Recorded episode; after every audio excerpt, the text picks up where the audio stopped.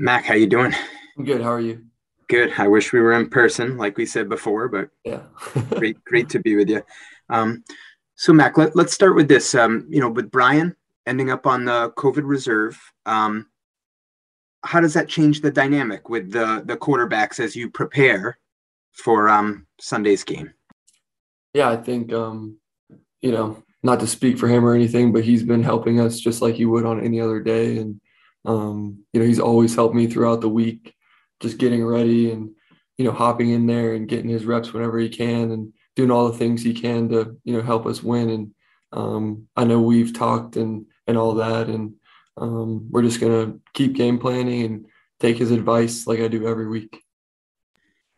Um, just to follow up on that, just the whole COVID thing, right? I mean, it's it's crazy with everything going on. How are you sort of protecting yourself the best you can, you know, knowing that some of these things are out of all of our control? Yeah, I think it just goes back to controlling what you can control and um, you know, just try and follow all the rules and all that. And um, like you said, some of it's out of your control, but um, just follow the rules and try and keep distance and just listen to the medical people we have on our on our team that have been telling us what to do and um, you know just to make sure that we're safe so just an announcement uh, devin mccourty is joining stephanie's room currently uh, we'll go to andrew callahan followed by evan lazar Hey, Mac, I'll echo Mike's uh, thoughts and just say it's good to see you, even if it's just virtually here. Um, I know we asked you before you, you guys played the Jets about if you had a relationship with Zach Wilson. Have you had any contact with Trevor Lawrence when you guys were in the draft process or even before then?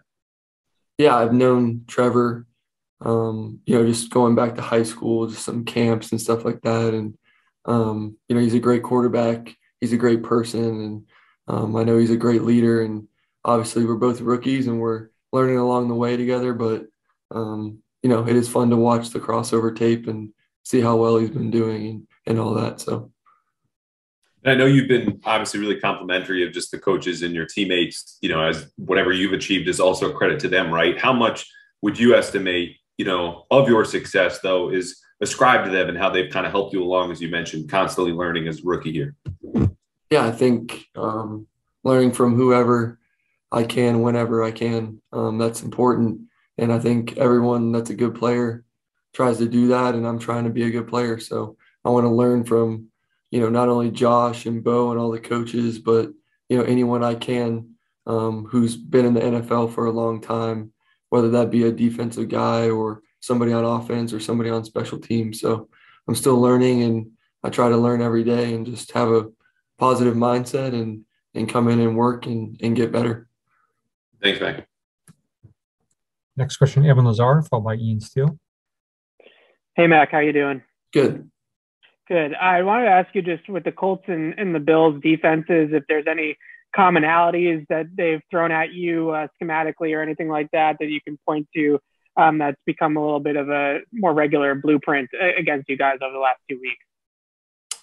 Yeah, I think you know every team has their mo and what they want to do, just like every offense does. And um, you know, some people pressure more, some people play zone, some people play play man. So I think every week's just different, and um, this week, I know that you know the Jags they they have a good defense and they bring a lot of different looks and a lot of different pressures and spin the dial and all that. So it's what they do and they're really good at it. Um, and they bring a lot of pressure. So we know we have to be ready for, and every week's different. So I can't answer, you know, from the past. I know what we went against, but every week's different. So. Got it. Thank you. Next question, Ian Steele, followed by Mike Reiss. Hey, Mac, how are you? I'm good. How are you? Good, good. Um, with the news of uh, John Madden's passing, I wanted to ask you, you know, when you think of John Madden, do you think of him as the coach, the broadcaster, or the video game off the top of your head? Yeah, I think all of the above. Um, obviously, that was sad news to hear. Just being a kid and and knowing who he was and knowing what he meant for the game of football. Um, obviously, that's sad news to hear, and I just want to send my prayers to anyone that knew him or had a relationship with him, including his family. So um, obviously he meant a lot to football and will always mean a lot to football. So whether it's the video game, the coach, the broadcaster, um, you know, he did it all and he meant a lot to a lot of people. Thank you. Next question, Mike Reiss, followed by Levan Reid.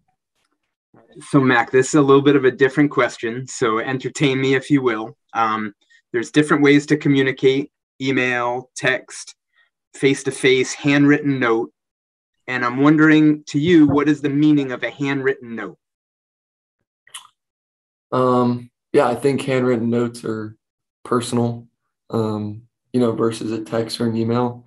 I don't have a um, preference necessarily, but um, you know, I've always been taught that you know when you sit down and write write a note to whoever you're trying to communicate with, it means a little bit more. So I'm not sure where your question was going, but hopefully that answered it. yeah, yeah. I, well, I, I have heard I've heard like Peyton Manning, for example, used to write out handwritten notes, if I'm not mistaken. Yeah. Um, I think Kurt Warner, when the Patriots beat the Rams in the Super Bowl back in 2001, way way back, if I recall, he wrote a handwritten note to Coach Belichick, and it just struck me that you know you're you might be a handwritten note type of guy was sort of where I was coming from. So yeah, I think they're yeah, that's a good point. I guess. I mean, just that's one way to communicate, and it just depends on the person, I guess.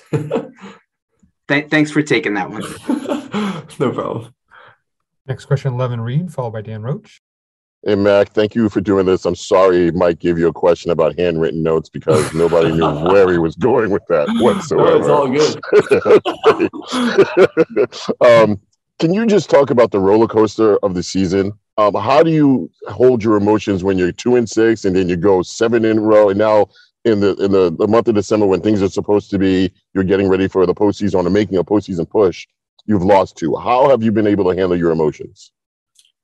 Yeah, I think, um, like I always say, just focus on what's important to you, and um, that's coming into work every day and trying to do your job. And obviously, there's going to be ebbs and flows with every season that you play, and um, the only week that matters, you know, if you're lucky enough to get the next week. So we know that that that's this week, and um, that's all we're guaranteed. And then when next week comes, we'll focus on that. But you know, our 100% focus is on this week and how we can, you know, come out and come to practice and fix the issues that we've had and um, trying to get better and focus on our fundamentals and things like that, just so that we can focus on today, today, and then tomorrow comes, we'll be ready for tomorrow. Looks like two final questions. We'll go Dan Roche and Chris Ryan. Hi, uh, uh, uh Mac. I'm not sure if I should handwrite this uh, question to you uh, in honor of Mike Reiss or uh, what, what we should do just to take care of Mike and his little questions here. But uh, it's okay, Mike. I, I understand. can, you, can you tell how much we love Mike? Yeah, we love Mike. You know what I mean? but uh, kind of along the lines of what's what Levan just asked you about. What what's the, been the message this week? in the uh, locker room. The players talked after the game. A lot of the leaders saying it's time, you know, no more talk it's time to just even work harder and focus in on what we need to do. Over your course of your career, have you found that you know that's the best method to do things when it comes to any type of loss and trying to bounce back and, and get better and better? Yeah, Dan, I think um, you know just football is is definitely an emotional sport, and um, it, it comes down to just execution. And um, I think that's a good message: is just try and focus on what you can control and um, that's this week and that's today's practice and the energy was there the you know positivity the whatever you want to call it we were all ready to work and um, that's how it has to be every day and it's a group effort and we're trying to be able to do that consistently and that's the other thing is just being consistent um, just knowing what you're going to get every day coming in and at this point in the year that's all we're guaranteed is today and um, that's what we can focus on so I think it's just X's and O's and execution that it comes down to. Thank you. Yep. Uh, last question, Chris Ryan. Hey, Mac, how are you? I'm good. How are you? Good. A lot of times, you know, some of the greats will you know, focus on how they respond to adversity. And you know, for you, I'm interested in what you're you know, finding out about yourself, you know, in these moments over the last couple of, of weeks, and how you, you plan to kind of evolve moving forward and, and develop based upon challenges you're facing? Um, yeah, I think sports in general are just um, it's a learning experience. You know, sometimes you win, sometimes you lose, and the goal is obviously to have fun and to win. Um, and that's when you can do both. Obviously, it makes it a lot more enjoyable. And, um, you know, I mean, it's not to look at the big picture or anything like that. We're just getting a chance to, to play each week is, is really important to know that we have one game every week. We can't control what happened, you know, two weeks ago. We can't control what happened eight weeks ago, and we can't control what happens, you know, however many weeks down the line. So I think it's just to be where you, your feet are and um, understand you know, that we're guaranteed today and that we have to come to work um, ready to go regardless of how things went or how things might go. And for for you and obviously a lot of rookies, execution and consistency is always you know talked about trying to strive to get there. Really anybody, but mm-hmm. for you, I mean, what what have you noticed about yourself that kind of you need to evolve in and kind of to get to the point where you want to be, where you're executing you know, the, the throws the, the, way that you yeah. want on a consistent basis? Yeah, I think it's just experience, and you can't really teach that. You just you know go through it with time, and um, sometimes it's hard because you want everything to be great right away and all that, but um, you know you just got to keep working on your fundamentals when you talk about throws.